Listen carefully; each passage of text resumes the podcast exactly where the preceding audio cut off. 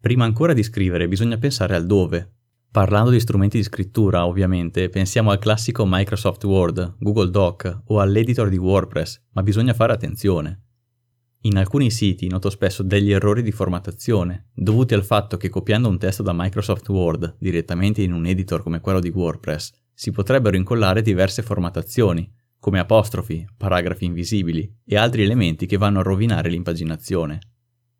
In questo caso specifico consiglio sempre di verificare che l'operazione incolla produca un testo perfettamente fedele all'originale ed eventualmente di intervenire per risolvere le problematiche, magari passando da un editor intermedio neutrale come Notepad++, al fine di rimuovere tutte le regole di formattazione presenti in un software complesso come Microsoft Word.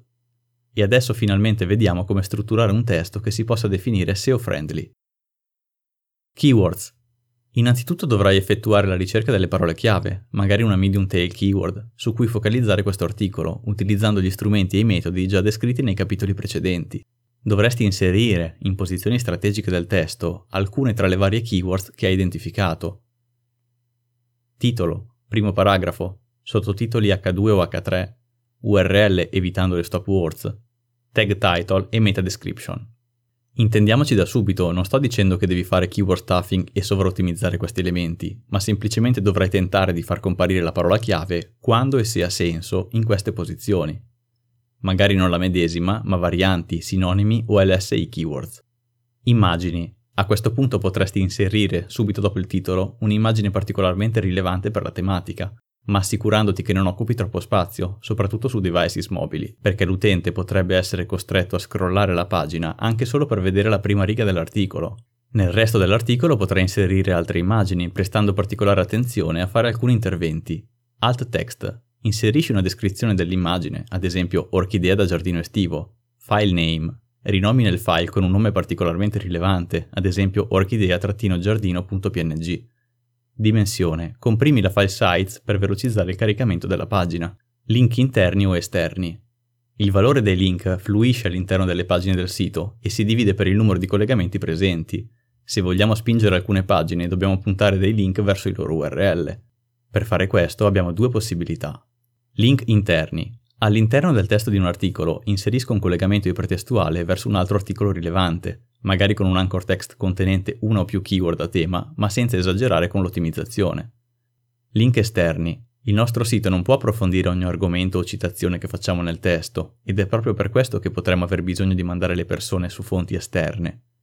In tal caso consiglio di usare nel link un attributo target uguale blank, per aprire la risorsa esterna in una nuova scheda e mantenere comunque il nostro sito aperto, e se la risorsa è davvero utile e autorevole, evitiamo di usare il rel nofollow perché sarebbe controproducente. Leggibilità.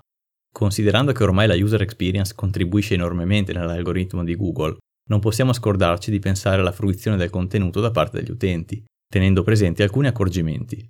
Font. Per una buona leggibilità suggerisco una dimensione del font di almeno 16 pixel e un font di tipo sans serif, senza grazie, ossia privo dei trattini terminali sulle lettere, come nel caso di Open Sans, Lato o Roboto. Sottotitoli. Le headline H2, H3 H4 sono importanti per staccare e separare le varie sezioni dell'articolo e fare orientare il visitatore. Spazi. Tra i paragrafi, le immagini o gli altri elementi è importante far respirare il lettore Paragrafi. Il tag P racchiude i paragrafi e con le regole CSS puoi definire anche quali margini applicare, oltre l'interlinea, per agevolare la lettura. Cerca di scrivere al massimo due o tre righe per paragrafo. Colori. È buona norma usare una sottolineatura o cambiare il colore delle parole cliccabili in quanto link ipertestuali.